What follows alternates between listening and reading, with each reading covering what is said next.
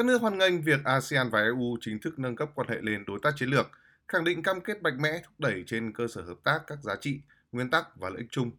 đề cao hợp tác đa phương, thúc đẩy trật tự quốc tế dựa trên luật lệ, đóng góp tích cực cho hòa bình, ổn định và thịnh vượng. ASEAN nhất trí đề xuất với EU tổ chức hội nghị cấp cao kỷ niệm 45 năm quan hệ hai bên tại Bruxelles, Bỉ vào năm 2022. Đại diện EU nhấn mạnh EU luôn coi trọng quan hệ với ASEAN, mong muốn phối hợp với ASEAN tận dụng hiệu quả, tiềm năng và thế mạnh của mỗi bên,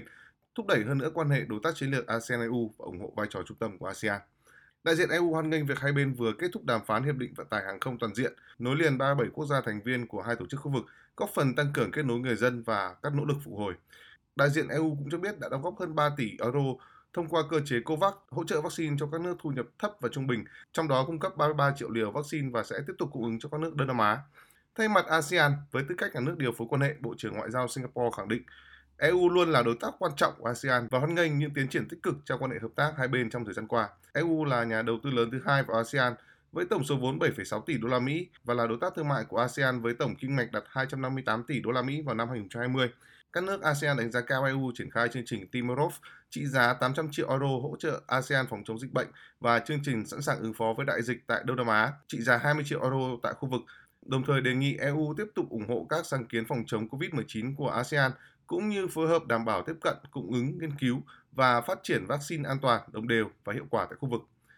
Các nước nhất trí ASEAN và EU với tư cách là hai tổ chức khu vực được đánh giá là thành công nhất trên thế giới, tiếp tục ưu tiên phối hợp ứng phó với COVID-19 và thúc đẩy phục hồi toàn diện bền vững, đồng thời phối hợp hoàn tất kế hoạch hành động ASEAN-EU 2018-2022. Về tình hình quốc tế và khu vực, các nước ASEAN và EU đều nhất trí cần đảm bảo một môi trường hòa bình, an ninh và ổn định trong khu vực, tạo điều kiện thuận lợi, nỗ lực tập trung ứng phó với dịch COVID-19. Các bên nêu rõ tầm quan trọng của hòa bình, ổn định, an ninh, an toàn, tự do hàng hải và hàng không tại Biển Đông, ủng hộ đối thoại, xây dựng lòng tin, kiềm chế không tiến hành các hành động làm phức tạp thêm tình hình hay gia tăng tranh chấp, không quân sự hóa, giải quyết các tranh chấp bằng các biện pháp hòa bình trên cơ sở pháp luật quốc tế, trong đó có Công ước UNCLOS 1982. ASEAN và EU khẳng định ủng hộ các nỗ lực nối lại đàm phán Bộ Quy tắc ứng xử ở Biển Đông COC hiệu lực, hiệu quả, phù hợp với luật pháp quốc tế và UNCLOS 1982.